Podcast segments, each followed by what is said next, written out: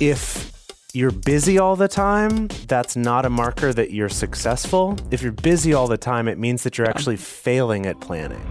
If you're happy with the same old ways of dating, If you enjoy sucking at communication, and you have no desire to improve your romantic life, then our podcast might not be for you. but if you want some out of the box ideas to deepen your current relationships, broaden your sexual horizons, develop a better understanding of yourself, or learn more about non monogamy, Then you've come to the right place. I'm Jase, I'm Emily. and I'm Dedeker. and this is the Multiamory Podcast. Forcing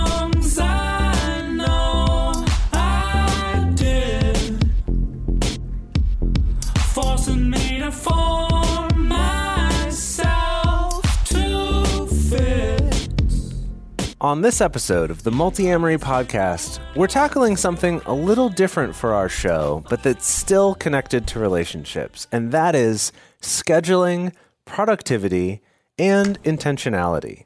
It's so common to hear polyamorous people say that scheduling is the hardest part of their relationships. And in monogamous relationships, scheduling can still be a point of contention or stress. So, in this episode, we're going to talk about some of our favorite scheduling and productivity hacks while also exploring ways to do this by prioritizing what actually matters to us and not just getting sucked into the cult of productivity. Ooh, the cult of productivity. Did you come up with that turn of I, phrase? I did, yeah. Thank you. Wow. Did you really? Wow. That's impressive. Well done. That's hard hitting. Yeah. Yeah. Uh, I do feel that many of us could probably be in therapy for years just talking about scheduling and our feelings about productivity. Oh, no. Personally, It definitely has become a big thing these days. I, I feel as though there's a lot of like podcasts and books written about productivity and like how to be more productive. For and if you're not productive, blah, blah, blah, blah, blah, then you're a bad person. well, it's like a push pull now between. I do feel that our generation is pulled toward, yes, be productive, maximize efficiency, but then also pulled toward, no, no, no, you need to have self care, you need to take a break, you need to relax, like it's okay. And I don't get a sense from our culture that we found a good balance with that yet. I just see it kind of us constantly being pulled back and forth between those two extremes, personally. Yeah, yeah, True. definitely. Yeah. So, what about our Yeah. personal experiences Uh, with so, but talk- scheduling? yes. Talk about schedules. Um, yes. So times that I've been frustrated. Let's start with when I've been frustrated with other people's schedules, shall we? yes. Okay. Um, Lay it on us. for what comes to mind okay what comes to mind for me is okay i'm a very schedule oriented person very very much so that was very much my family of origin the patriarch of my family was very german and so it was like everything is on time you know like half an hour before time is on time showing up somewhere on time means that you're late Right. and you know the number of hours of my life and my childhood spent sitting in a car because we showed up to an event an hour ahead of time and now we're just going to sit in the parking lot before the doors even open. I can't even tell you. Probably entire years of my life spent that way. Um, so that's that's who I am. So that means the times that I get the most frustrated are any times I've dated a partner who's not a schedule oriented person and someone who's very much like, hey, you want to hang out this afternoon? You know, and they message me mm. like two hours beforehand, and that I just can't handle. So I that's when I tend to get frustrated is is when I can't I can't fly, I can't jive with someone who's not as schedule oriented as I am. It's Huh. it's funny because I Jase, you're looking at me very. Yeah, a very she's done that to me a couple times sort of though way. before. No, I know. I'm giving you a look because I remember in the early days of us dating that it was very much kind of like I had to wait for you to kind of be like, "Hey, I've got a, an evening free." Like it was kind of had to be ready for those last minute things. Were you just hating it? Is Well, that- I guess I was more just- of an ass. I was probably just more of an asshole back then. I don't know. were, were you really? Yeah, no, I prob- have, I I don't have know, a distinct memory of, was- of having to kind of like that I couldn't really plan ahead. You were always sort of like, well, I've got to kind of see when I'm available, and you know, Jeez. Well, I don't know. What excuses can I come up with? Probably. quick. Uh, I don't know. Honestly, probably the pr- the main excuse being that I was in a much more hierarchical relationship back then, Yeah. where it was much more expected that like the leftover time is what goes to the secondary partner.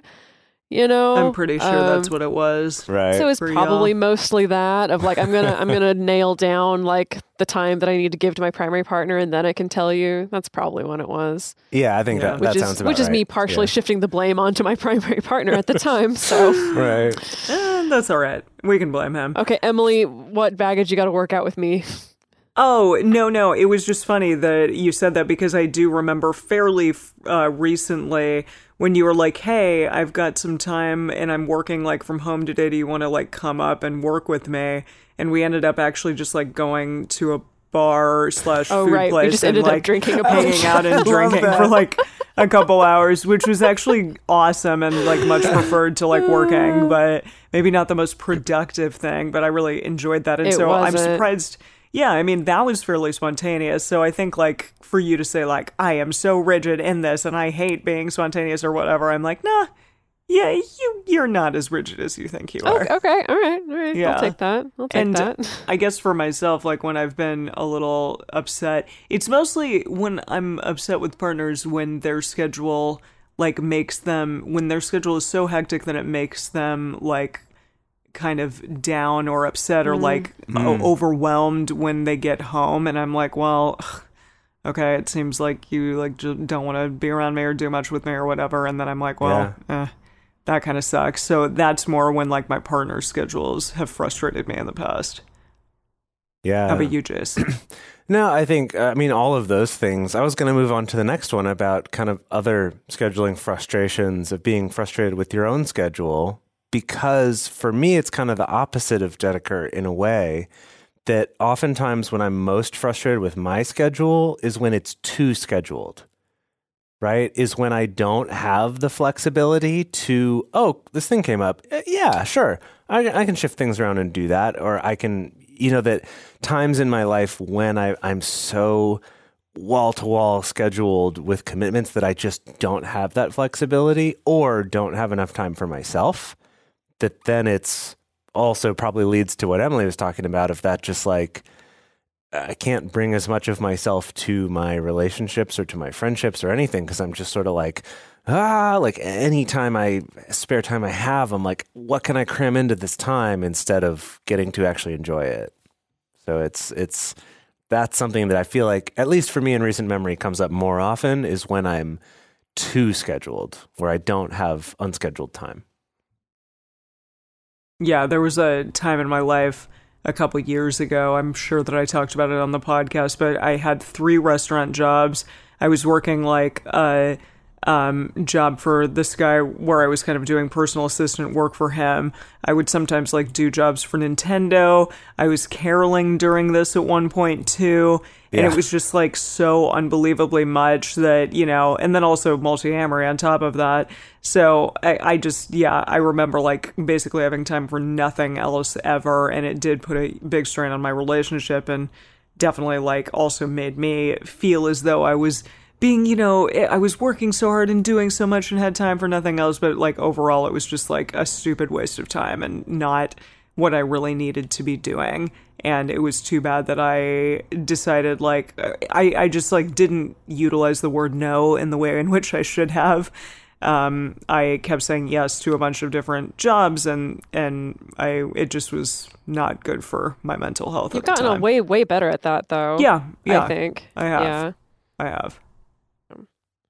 So how about um how about the other let's see just like how is like poor scheduling in general just mul- you know i whether it's ours or someone else's how has it negatively affected our lives overall? I guess for me i mean as i just said poor scheduling in terms of like over scheduling has made me uh feel way too stressed and upset and exhausted and not able to like think or function properly Yeah, I think the funny thing is that when I hear poor scheduling, my initial reaction is, or the initial thing that I think of is, oh, someone who doesn't schedule anything or doesn't manage their schedule. That's poor scheduling. But I think it we've hit upon this point that poor scheduling can be scheduling too much. yeah You know, Yeah. it doesn't necessarily mean that you're just like so great at scheduling that you schedule everything down to a T, but it can be that you you don't take care of yourself within that scheduling. That's definitely where it's fallen for me for sure is that I tend to schedule too much, I tend to bite off too much, or I tend to project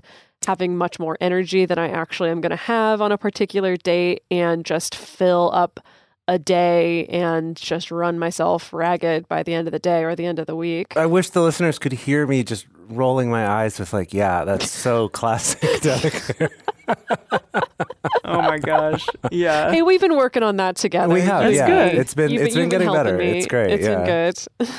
yeah i i i think like for myself i'm i'm kind of on the extreme ends of both of these things because i do find myself like i'm i'm getting ready to go to shanghai by the time that uh the this episode comes out i'll already have been there but i'm trying to like remember because i don't write it down generally. Like i'm trying to remember all of the things that i need to get done before i mm. leave and i don't really write it down and so i'm just kind of sitting there being like okay like i have the trello board for my Multiamory tasks but then like the extraneous tasks that i have on my own I need to just like figure out what they are, and it does tend to make me more anxious.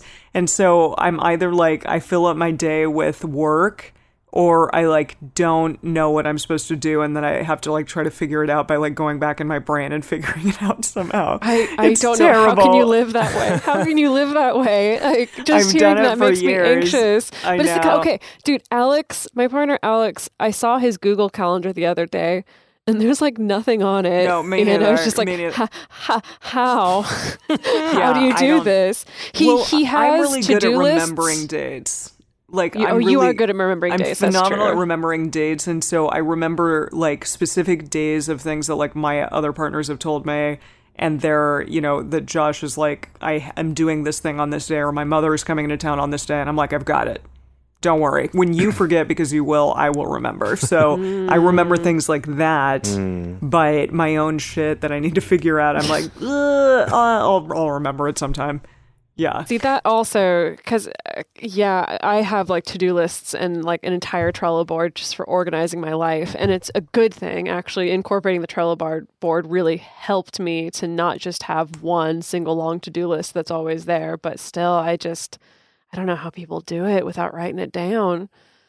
So I feel like what's cool about this is just from sharing our personal experiences, I feel like we've already covered a lot of the range where it's not just saying like this one way of scheduling is good or that scheduling always has to look a certain way or that bad scheduling is always X, right? That there is a range. And that's kind of what we want to get into in this episode, right? That's why I was excited to propose this topic for this episode because it's something that I feel like um, it, it takes a balance and it takes learning about a lot of different things, you know, to to figure out like how does the schedule serve you. Yeah, definitely. And this topic in general is really popular. Of course, we're not the first people to ever cover this. If you do a No. search for scheduling or productivity, you're going to find zillions of articles and apps and books just on that subject alone. Um, but the trap uh, is that you can sometimes prioritize efficiency or productivity for its own sake, you know, falling into that cult of productivity. Yeah. I know that's As amazing. Jase mentioned at the beginning. Yeah. But I think it is important that we should step back and take a look at the bigger picture.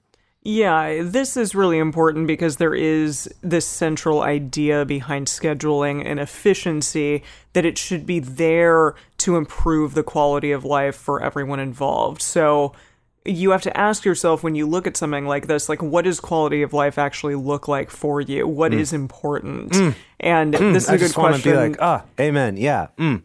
yeah i mean yeah just because again like maybe like my my schedule like being you know written down to a t is like actually not that important to me and maybe like uh just trying to figure it out and and uh, trying to implement it in the ways that i do is more important but i don't know like pr- productivity that seems like something that's really important to you Dedeker, or like a good healthy well nuanced schedule A well nuanced schedule.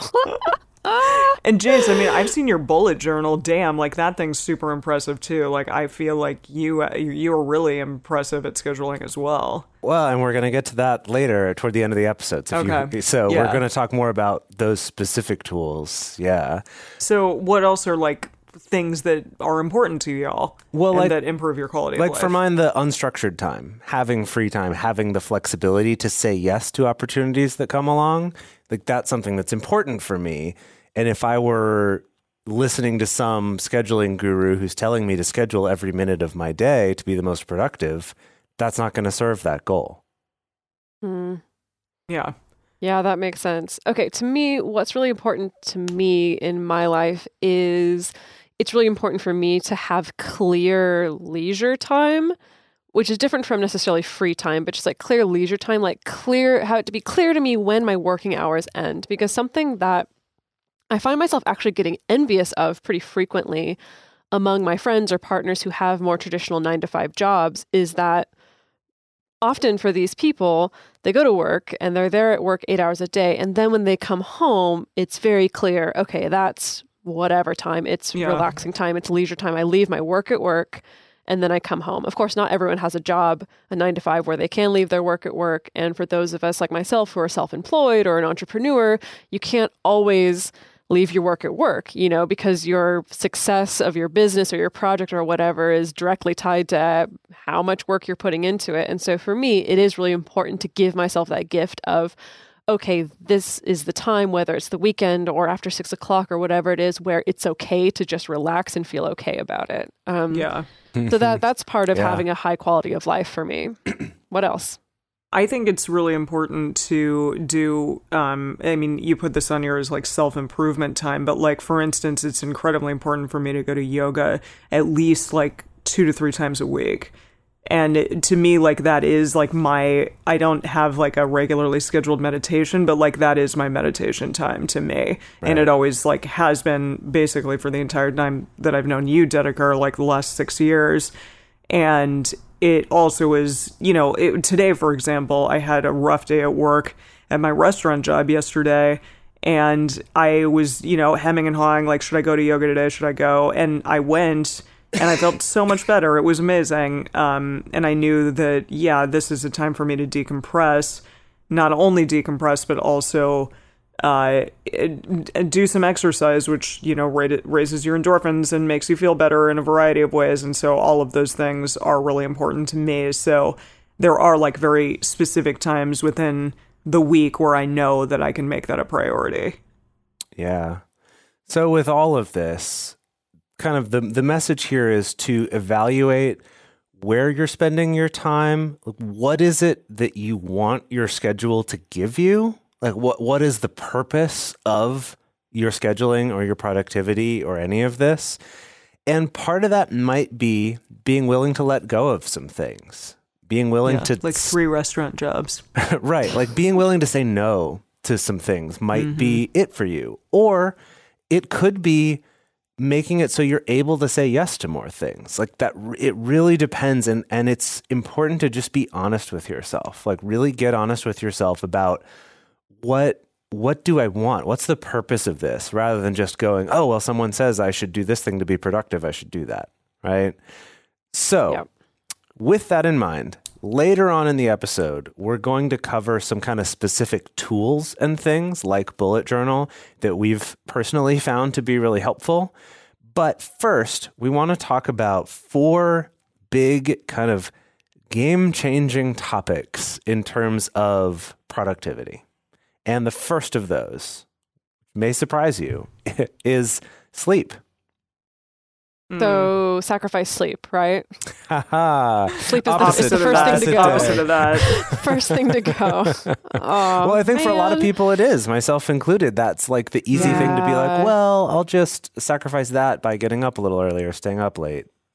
Yeah, yeah. For me, I notice that when I'm getting less sleep, that's a clear indicator to me that I need to be better about my schedule.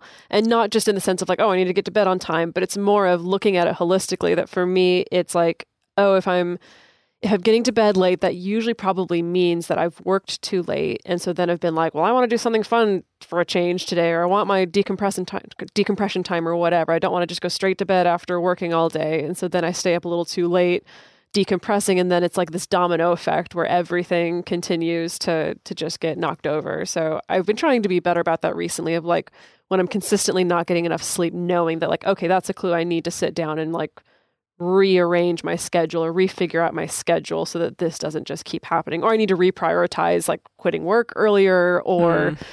playing more video games or something like that. Yeah.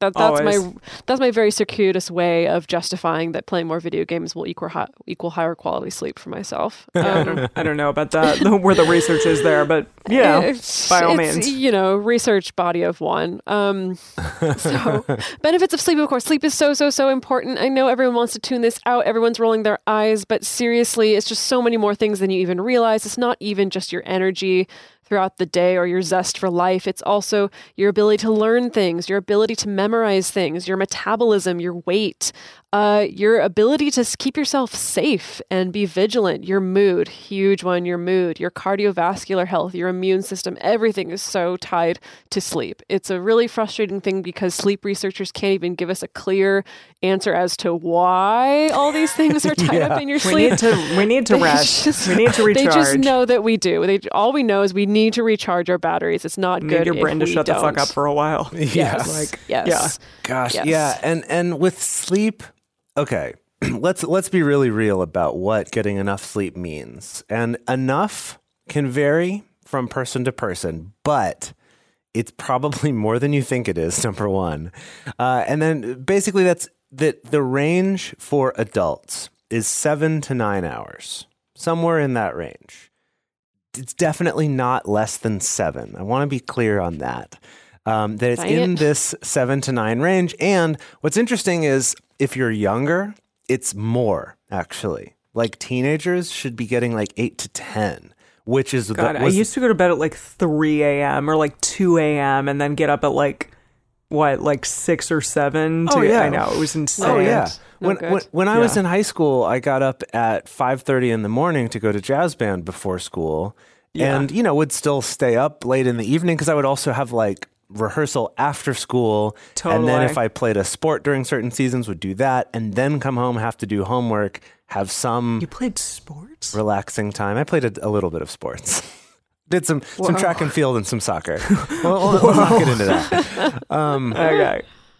but right so i did those things and then would go home and you know need to have homework time and then relaxation time and then get to sleep and i was you know probably getting maybe six hours of sleep a night on a good day. I was probably usually getting less than that. And in high school was when i first started being like i think i might have depression.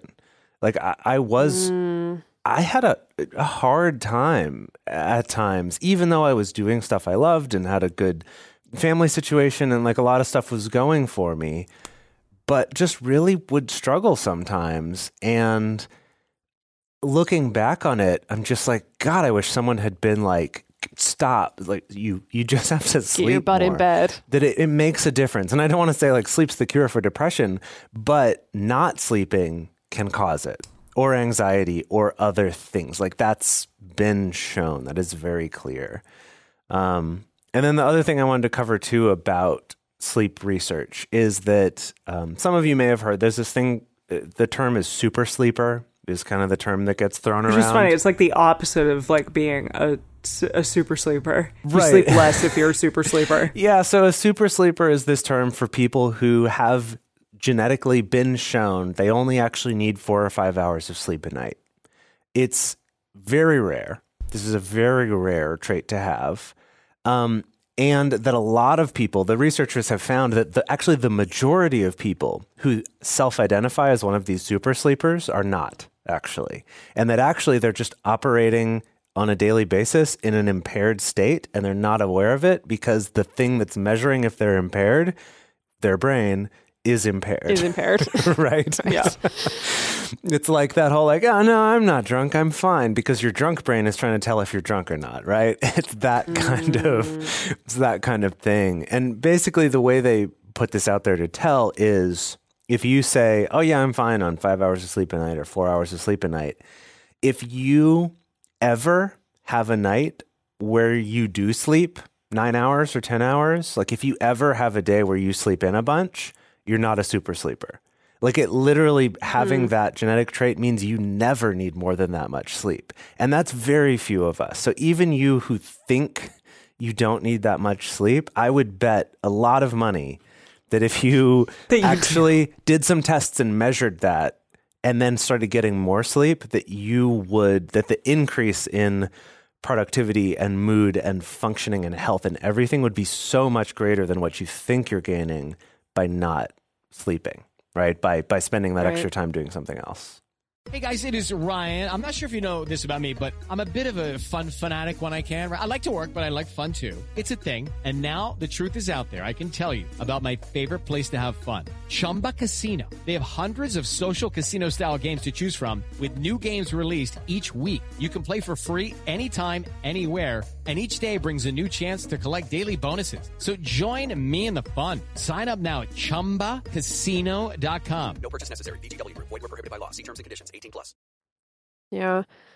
So the next productivity hack, um, it's not even a hack, it's just like a thing that you need to be doing, is reading and exercise. So yeah, Jase wanted me to talk about this because you're, he was like, "You're really good at both of these things," which I very much appreciate. But yeah, I do, I do try to prioritize reading and exercise. Um, But do you do it at the same time? Then I would say you're really good at it. so I read, I read every day before bed, like pretty no, much. No, but I mean, fail. do you read and do yoga at the same time? yeah. No, I do not. That would be. That's the next I don't know That's the how next you thing would, to aspire to. No, I'm not going to No, aspire to that. Like your brain needs to do things fully and separately. That I, I Thank you. firmly believe in that. I firmly believe in that. But yeah, no, I do really try to read before bed every single night, and it's so fantastic. Like it helps you get to bed. It also helps you just learn new things. And I think both of you are great about reading as well, and that's wonderful. But if it's a novel, if it's a memoir,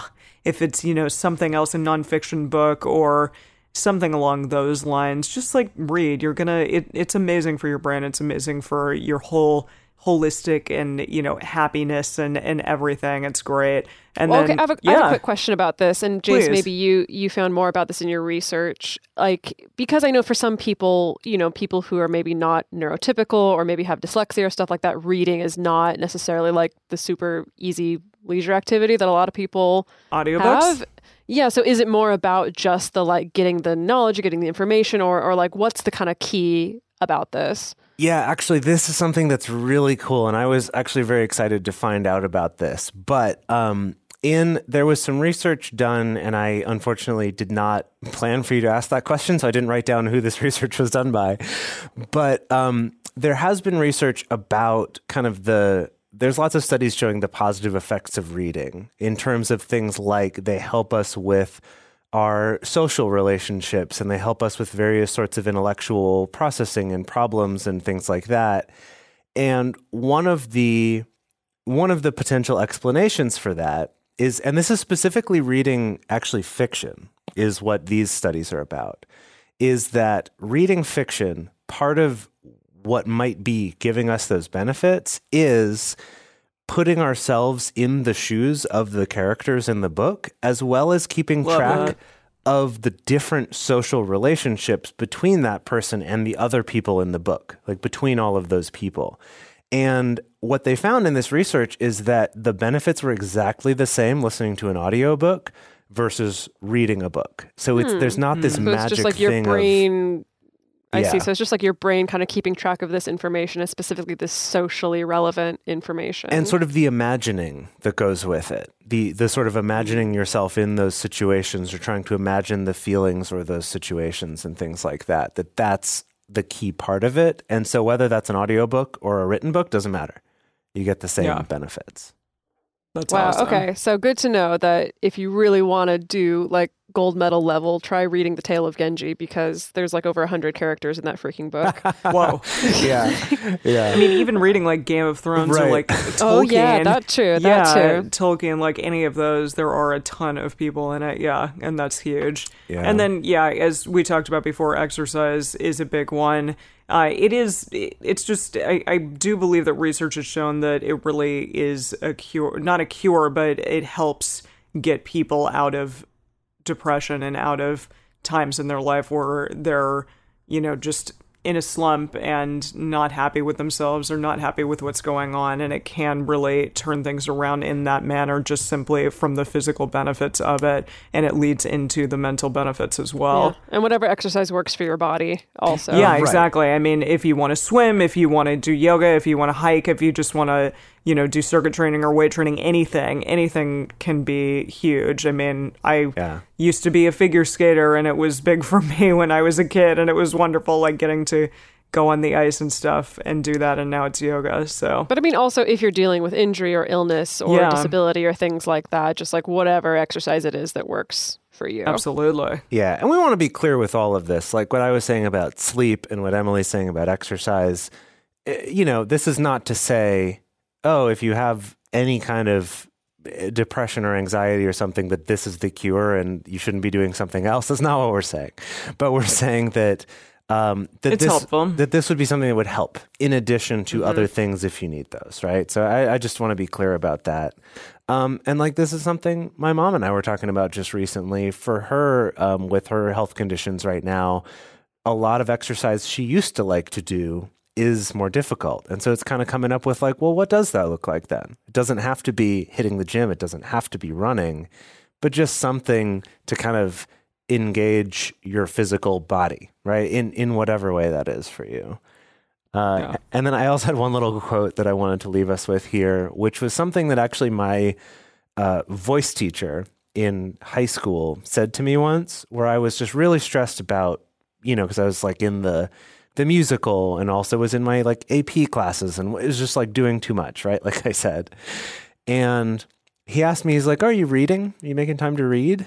And I was like, "No, I, I just I don't have time. I, I like reading, I just don't have time to do it." And what he said is, he's like, "The times when you don't have time to read are the times it's most important to make time to read."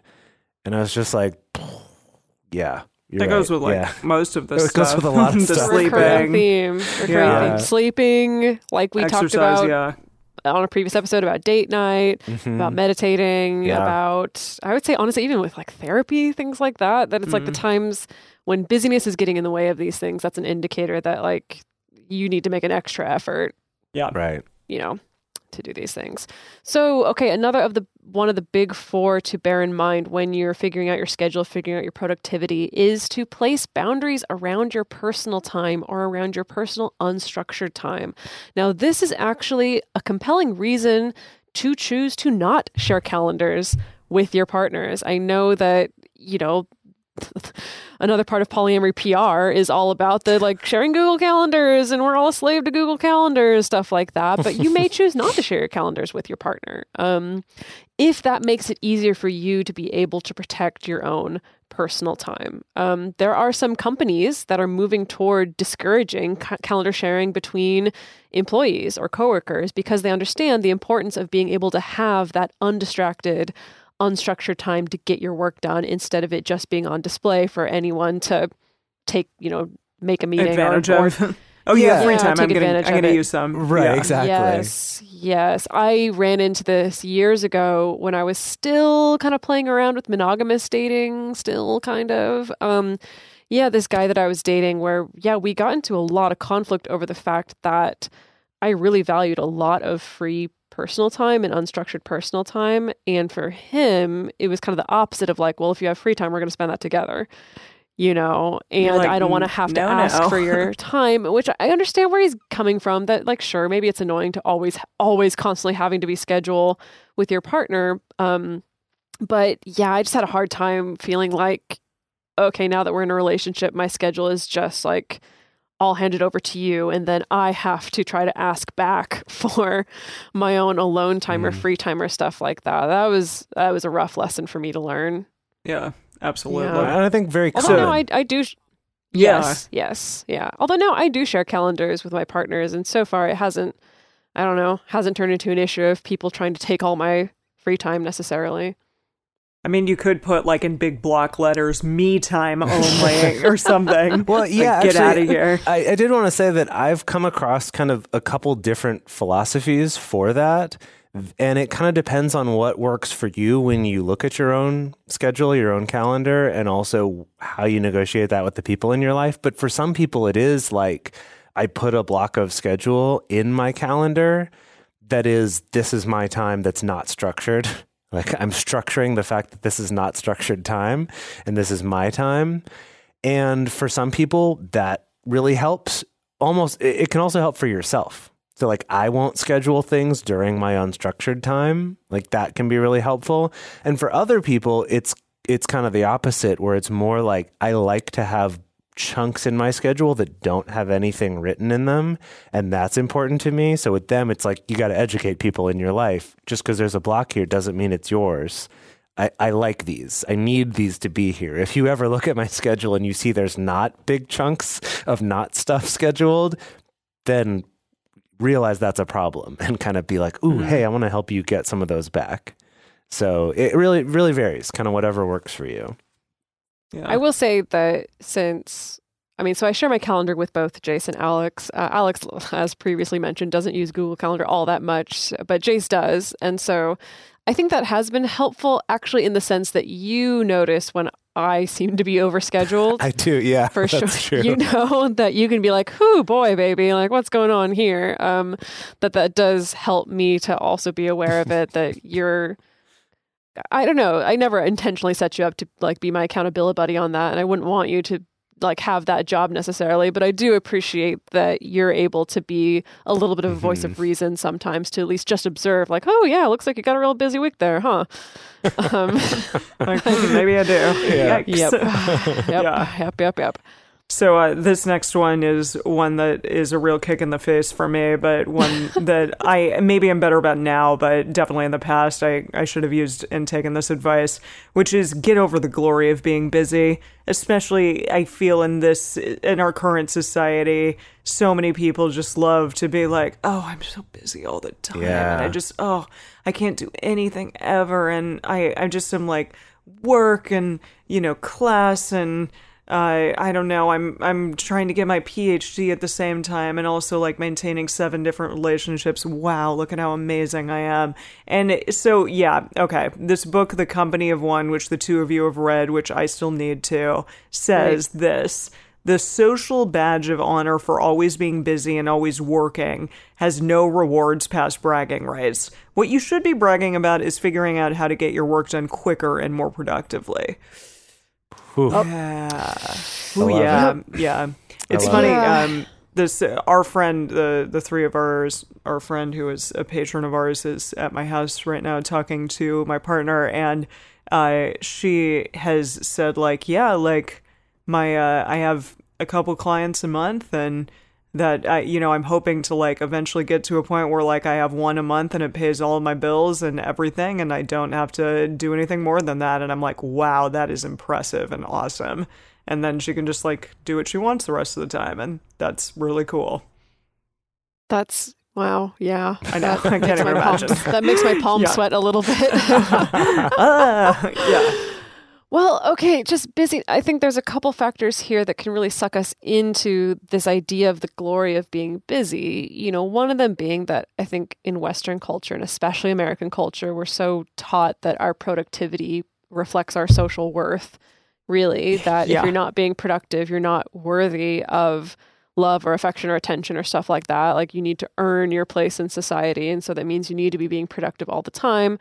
Um, you know, which is, you know, capitalism and all that stuff. We can talk about that another time. But I think I've also realized that busyness, it does serve as a little bit of this insulator where if you're busy, it becomes easier to to not have people ask things of you.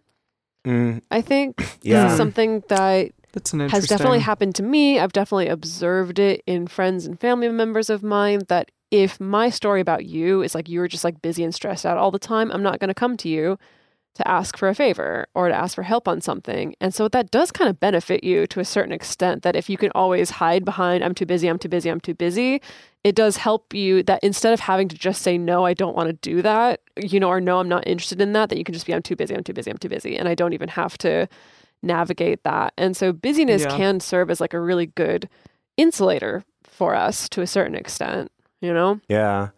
I, I can't remember who it was, but there was someone um, who was it was like someone else guesting on another podcast, and so I don't remember kind of the the chain of custody for who actually said this. Uh, but basically, they were talking about this idea. It was the first time I had heard this, and this was a couple years ago. Of this idea that I think the way that he put it was, if you're busy all the time, that's not a marker that you're successful. If you're busy all the time, it means that you're actually failing at planning.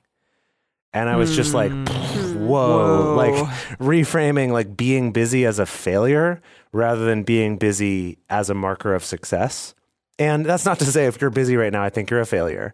But Right. for me, yeah, I was I was gonna say, failure. yeah, I don't want I don't want anyone to get the message that busyness is like I don't want to victim blame on busyness Sure. either. Yeah, yeah. Yeah. But I do know that for myself at the time hearing that, I was like, shit, you're right. I I will kind of seek out busyness because I think I have to.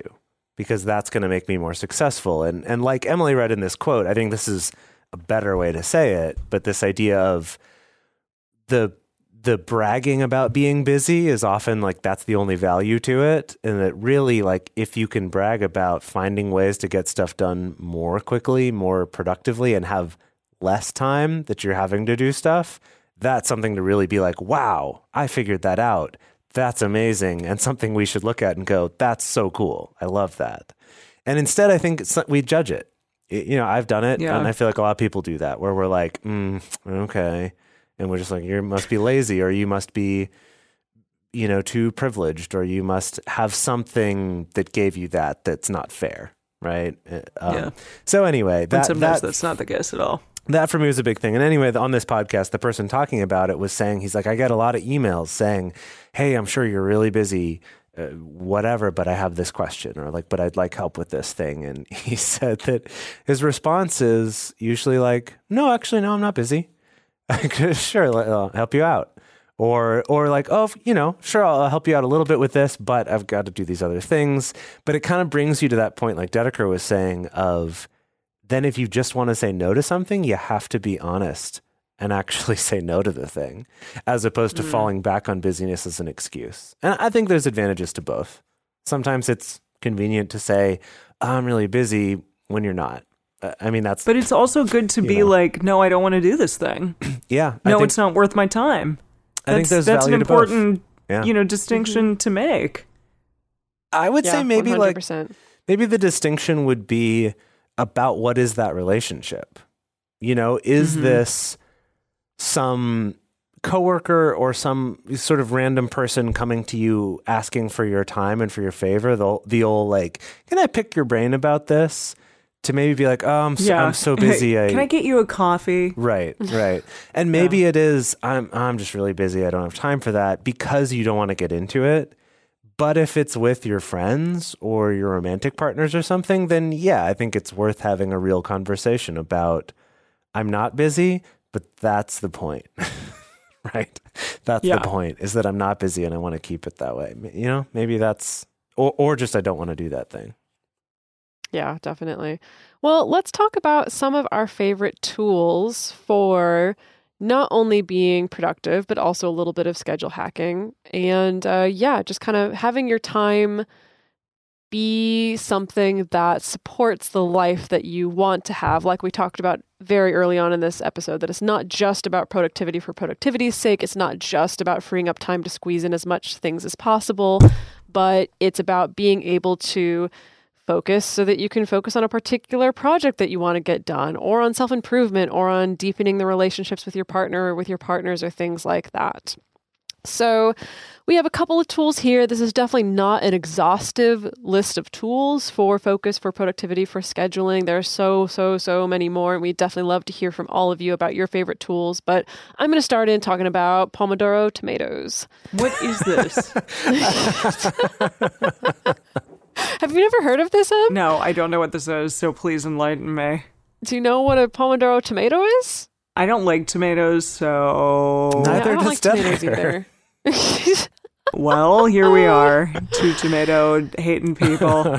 Yeah, well, the Pomodoro technique it was d- developed several years ago, um, but it's basically just the idea that you set a timer, and traditionally it's a 25 minute timer there is research around Oh, that yeah, we did interval this. of time. We did this. Yeah, you Yeah, did this? yeah, we did this when did we were this? planning our keynote talk in. Um, yes, that's right. Minneapolis. We did a Minneapolis. Pomodoro, a couple Pomodoros. Okay. Yeah. Um, that you set a timer for 25 minutes, and then during that 25 minutes, you're only going to focus on one task. You know, whether it's writing a thing or like us when we were writing our keynote speech or working on, you know, clearing out your inbox or whatever it is and putting away your phone, putting away any other tabs or distractions or things like that. And that just for 25 minutes, you give your sole focus to what it is that you want to do. Then you get a little break, uh, like a three to five minute break to get up, go to the bathroom, get a glass of water, get a snack, move around, whatever. And then you check your text messages, do your social check media if you want to yeah. and then you go back for another 25 um you can play with the numbers you can play with the timing this is a technique i actually used in college a ton for writing papers i actually split it up into like 15 minute chunks of focus with like three minute two or three minute breaks in between um but there is research around the 25 minute interval. And unfortunately, since Jase, you were the one doing most of the research for this episode, I don't have sources necessarily right in front of me. I can probably look them up later. But but there has been research around there's something a little bit magical about 20 to 25 minutes for your brain, essentially, as far as like the amount of focus that you can give. Like they find in conversations, topics tend to naturally change around the 20 to 25 minute mark. Um, that that's when there might be a lull in conversation that then moves on to something else. They find that meditating for 20 to 25 minutes that that maximizes kind of the theta waves that you would get during the meditation session. Um, like we talked about a few episodes back with the halting, how the Gottmans found that it takes 20 to 25 minutes for your physiological uh, manifestations of anger or sadness or frustration. It takes that long for that to calm back down.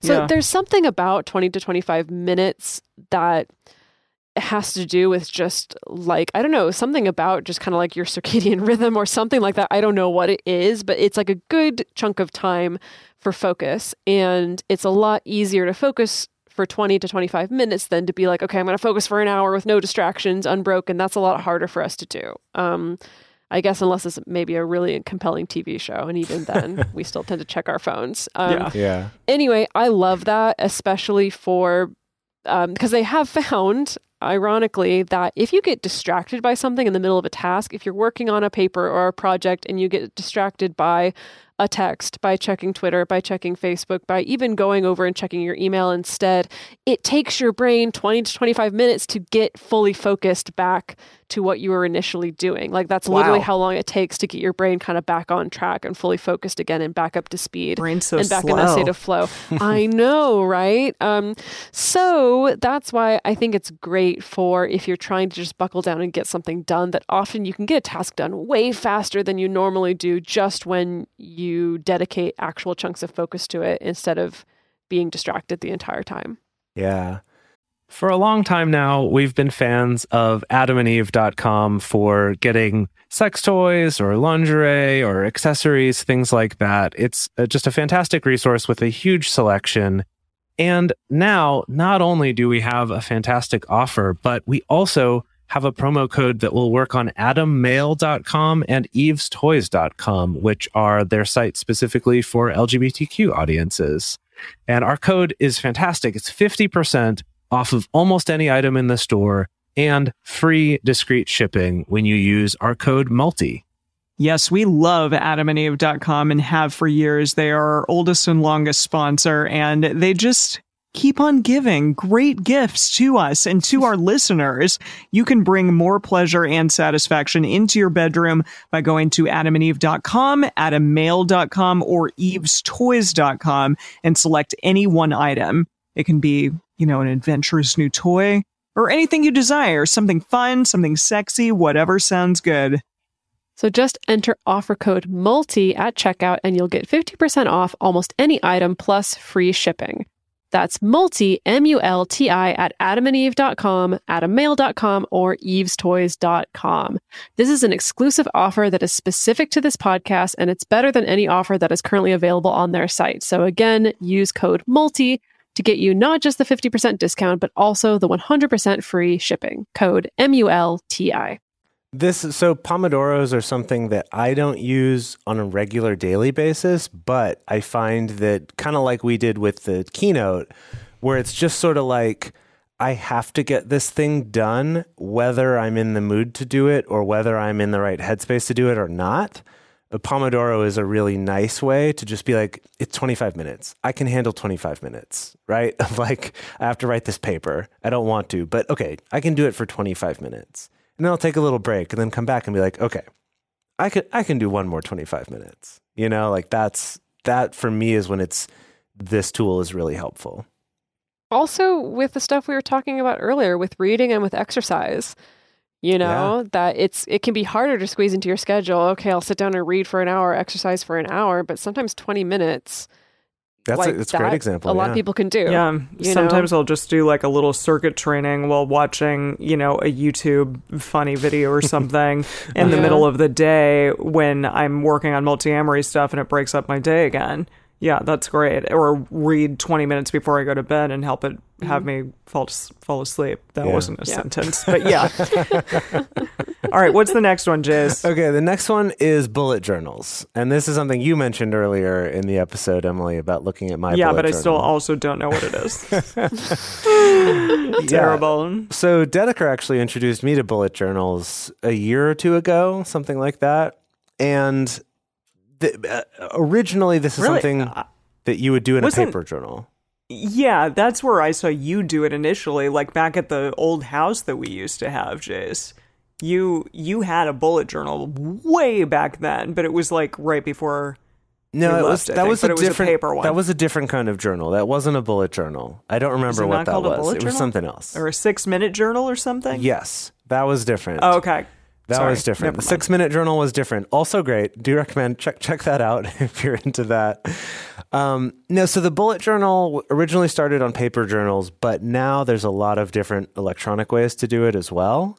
Um, but what's cool about it is that the premise of it is simple enough that really any way you want to do it works. Whether that's in a you know a spreadsheet or a document or Dedeker does hers on a Trello board, which is a free service, trello.com.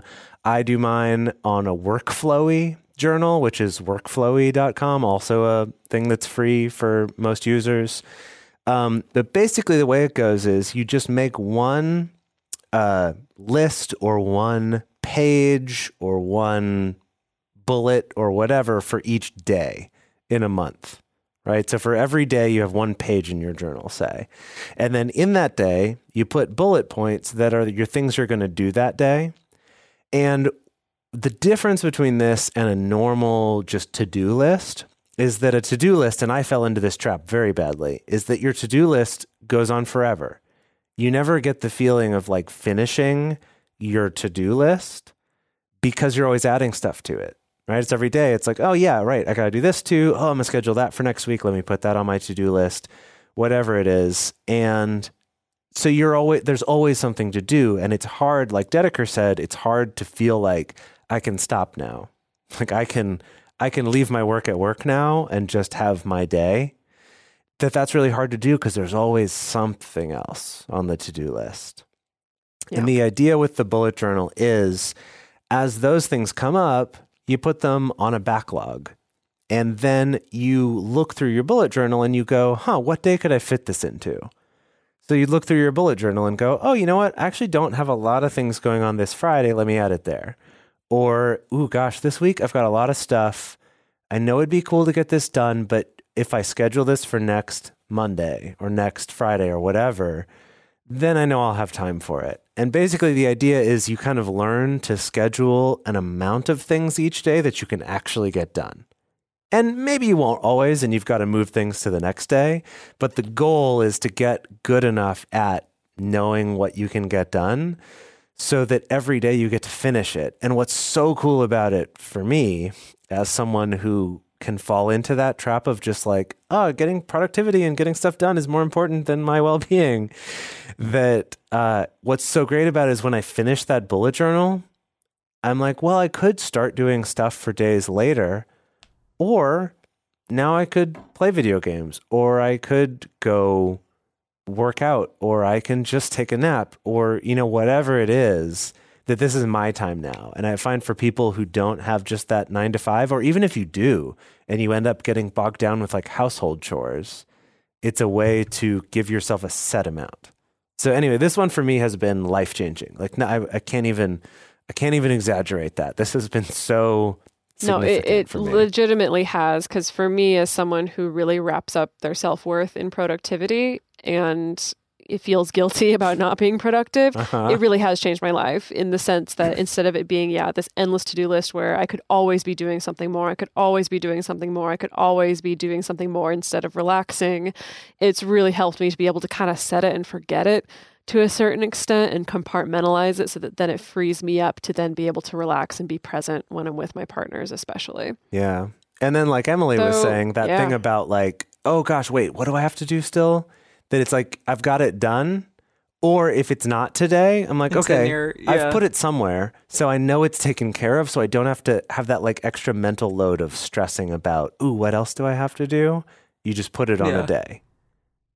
Yeah, but don't take our word for it. Go to your Google machine and look up Bullet Journal or Bullet Journal Trello and see if this is a good option for you. I highly recommend it. So we're going to move on to single tasking. Uh, and this one is not just about efficiency, but it's also about quality of life because research shows that up to 40% of a person's productive time is spent on switching between tasks and not actually doing them. And I did want to say one specific thing regarding, yes, I know crazy, right? Yeah, no, amazing. um, but yeah, I did want to say some specific thing about single tasking is that I've heard a way of doing this, which may be slightly different than bullet journals or various other things, but that is to write down like the six tasks that you need to do in a day. And you start with like the number one task goes at the top, and then you, you know, hmm. do the the next Yeah. six or whatever for the day, and that you don't move on to the next task until the first one is done.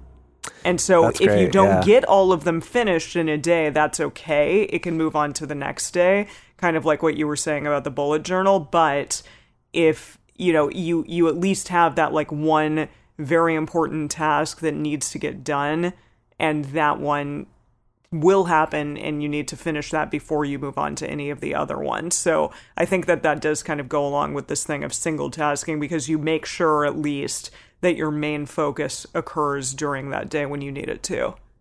Yeah, I love that. That's a great technique for, for Yeah. like that that idea of like kind of forcing yourself into single tasking by being like, yes, I can't move to this thing yet until I finish this first thing. That's that's a yeah, could be a good way to do that. interesting yeah. way of doing it. Yeah, but it it does like.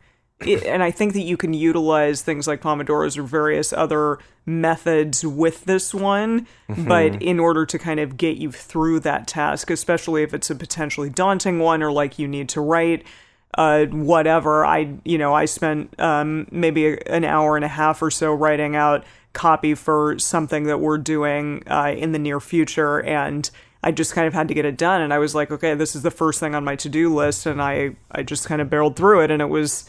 It, and I didn't move on from any from that until I got it finished, and it was productive because I knew like I could singly focus on that one thing before moving on. Yeah. So, uh, so okay. I, I know that like busyness, multitasking is also something that I think carries a lot of bragging rights, or people will have a lot of Yeah. pride in their ability to multitask. And the thing is, unfortunately, for for those people, and I, I was one of these people, um, the the research just doesn't back it up.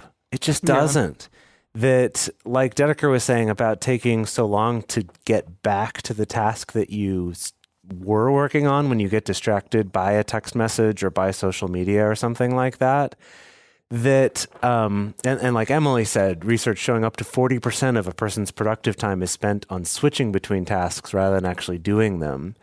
And what was really interesting in looking into this research a little bit more for this episode is that there's two different things that take up a lot of your time and also your mental energy. And so one of them is the one that I think's more uh, understandable, which is right I'm working on writing a paper and then I'm multitasking by also, I don't know, cleaning my room, or I'm also texting, or I'm also trying to plan date night for this week, or, you know, whatever it is, I'm also doing another thing. There's time that your brain takes to kind of reset the rule set that it's working in, right? So I'm writing the paper and my brain's in, okay, these are the things I'm thinking about. This is the research I have. I've I've got that and I'm my brain's kind of you know, in the shape of a paper, as it were. Great. I, science. That's science, yeah. and then I switch to scheduling something, you know, texting and scheduling something that now my brain has to kind of switch to like, okay, now let's sort of unload those thoughts and reload the like, okay, this is my schedule coming up. This is the goal I'm trying to achieve. This is who I'm talking to. This is the relationship. This is how I'm talking to them, all that, right? It's kind of like you kind of have to like unload the one program and load up the other to start working on that. And then you're switching back and forth. That loading time is end up taking up your time. So that's the one I think that most people get. They're like, yeah, yeah, I've, I've had that experience of like, takes a second to get into the mindset. But research has shown that another big time sink that gets missed in a lot of the research because the research will dictate, okay, you do this task and then, okay, now stop, do this other task. Okay, now stop, go back, do that other task. Okay, now stop, do this other thing. That they're measuring that and seeing that time. But what they're missing is that in real life, we're the ones deciding when to switch tasks or deciding, I get this text, do I respond now or do I respond later? I see this mm-hmm. email, do I answer this now or do I schedule it for later? and that we're constantly, if we're allowing ourselves to multitask, we're not only switching between the tasks, but we're also doing this like managerial overhead of deciding when and if to switch tasks, which I have found that once I learned that, I was like, oh my gosh, now it makes sense. Because I found that hmm. maybe, maybe I am good at multitasking. Research says I'm not, but say even if I am, I find that when I multitask, my quality of life goes down significantly. That I- Interesting, I, yeah. feel more like after an eight hour workday of also trying to text with people and schedule things and respond to emails and plan a Multiamory episode while also doing like a normal nine to five type job. I leave that time feeling mentally exhausted and like emotionally exhausted and just worn down from it. And probably also not getting all of those things done, right? Or at least not as well. Uh, than if I were, as opposed to those times where I really like get in the zone on something, whether I'm programming or I'm writing something or I'm editing something, when I'm just sort of like in the zone and I get done with that and I'm like pumped. Like I feel energized from that singular focus. Uh, and that that for me was this like, oh, it's that. It's the it's the overhead. It's like the manager brain that's getting tired from having to make those decisions. Mm. Yeah. That makes total sense. It's like that mental load Yeah. that is yeah. really not serving us or helping us. Wow. Yeah. Jeez. Well, I'm depressed. Oh. it's gonna be all right. No, it's true though. I, I have been in the last few months really been trying to push myself toward less multitasking and more focusing and and I I do I get that kind of that same thing like that that rush that flow you know Mhm. it does feel really really nice yeah Yeah, it's like Uh, so sometimes hard to find those moments, but when you do, it's just yes it's great. like butter.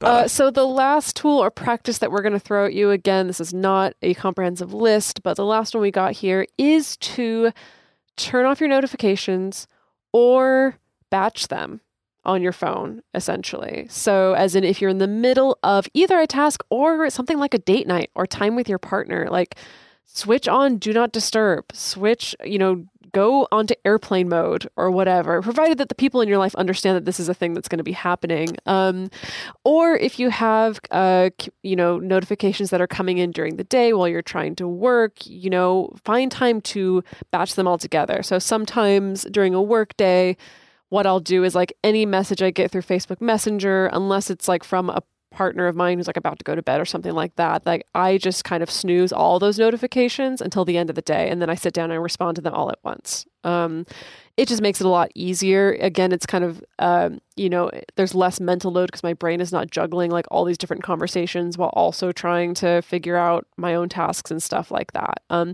and bear in mind, the the purpose of this is to maximize your focus, and especially though to maximize your quality time with your partners, and not just to be more productive. Um, I think that this can be so important, even with something as simple as just hanging out with your partner and watching a movie. I know it's so easy these days. Um, Actually, a friend of mine who worked in marketing was talking about, I forget what, there's a fancy marketing term for it, but it's basically the phenomenon of like watching a show while also being on your phone, like consuming dual media at the same time. That this hmm. person that I knew in his marketing job was saying that like research is showing that this is happening more and more and more and more and more.